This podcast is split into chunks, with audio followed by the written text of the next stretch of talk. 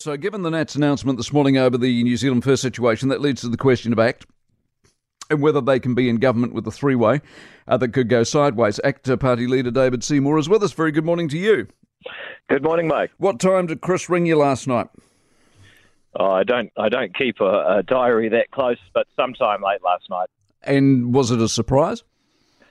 Um, not really, because what Chris has just said is exactly what I've been saying uh, for weeks, if not months now. Of course, you deal with the parliament that the people elect. If you didn't, you wouldn't respect democracy.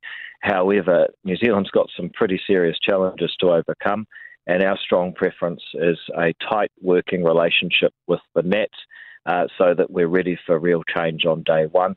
I think what this development really tells you is that if you want the government to change and the change to be real, uh, then trusting ACT with your party vote is the most effective way to do that. Should he have ruled Peters in or out earlier?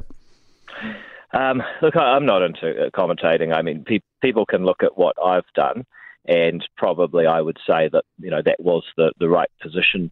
Um, the Nats are now taking a mirror image position of ACT. We we welcome that, um, and if you're going to start commentating on the timing, uh, I guess it shows that ACT often gets things right, and that's why I think we can make a valuable contribution uh, to a future government if people choose to put us there.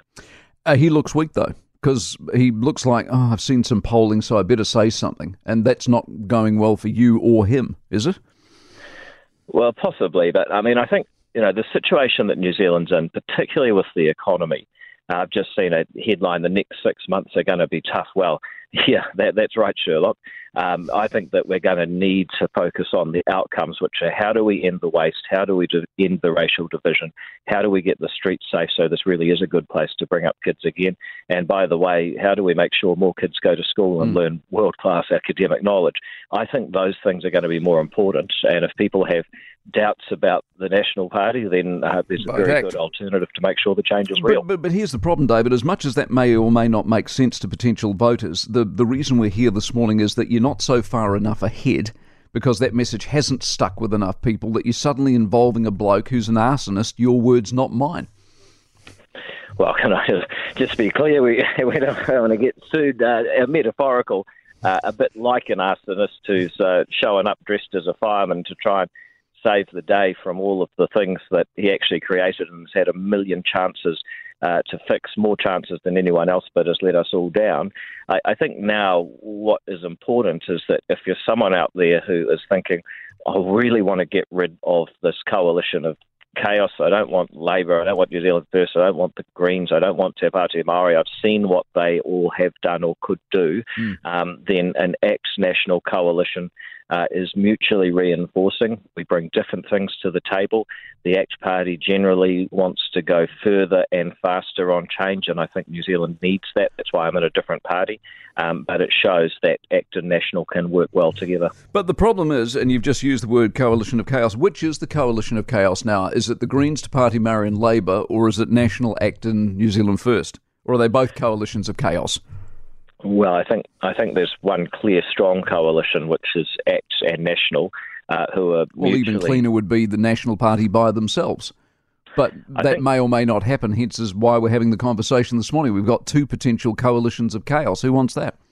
I think that I think the question that people will be asking themselves is will this be stable and united, and will it deliver the outcomes in terms of the policy change New Zealand needs to overcome uh, its challenges. And I would argue that nobody's going to elect a single party government for a generation after the debacle that we've had in the last three years.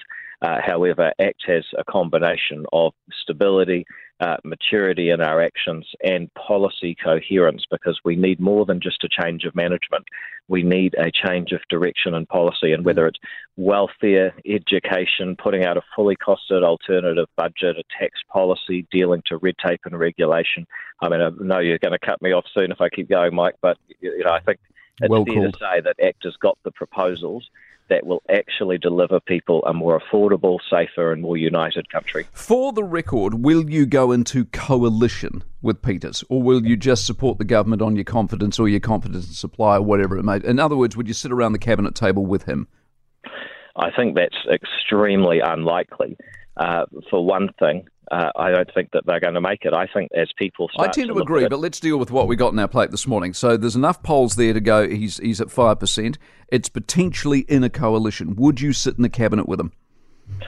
No, I don't think we would for the for the simple reason that you'd have somebody effectively saying, um, if I um, I've got you know less far less than half the vote that ACT got, way a tiny fraction of what's Nationals got, and are making these huge demands. Uh, what's the alternative? If he's making those demands, uh, it's because he is using the leverage that he might otherwise go with Labour. Uh, if that's the case, then I think people have everything they need to know uh, that they can't trust the guy because he could put Labour back in office. And anyone who doubts that only needs to look at history. And actually, as Chris Luxon said, he hasn't gone with the right for 27 years. No. Um, chance would be a fine. So thing. you don't believe Maiva? Uh, of course, of course not. I mean, uh, you, you, know, you'd, you'd, have to be uh, unbelievably gullible uh, to think the least trustworthy person in New Zealand politics would do that. But once again, I mean, you, you know, we can spend all day uh, talking about someone who, who likely won't be there, or we could talk about what are the challenges New Zealand faces, how do we overcome those? And I think what has emerged this morning is that there's a very clear option. If you want change, vote for ACT or National. If you want yep. real change, uh, give your party vote to ACT. You, pro- you probably heard it, but this is what I asked. Just listen to this. Would Winston Peters be Deputy Prime Minister?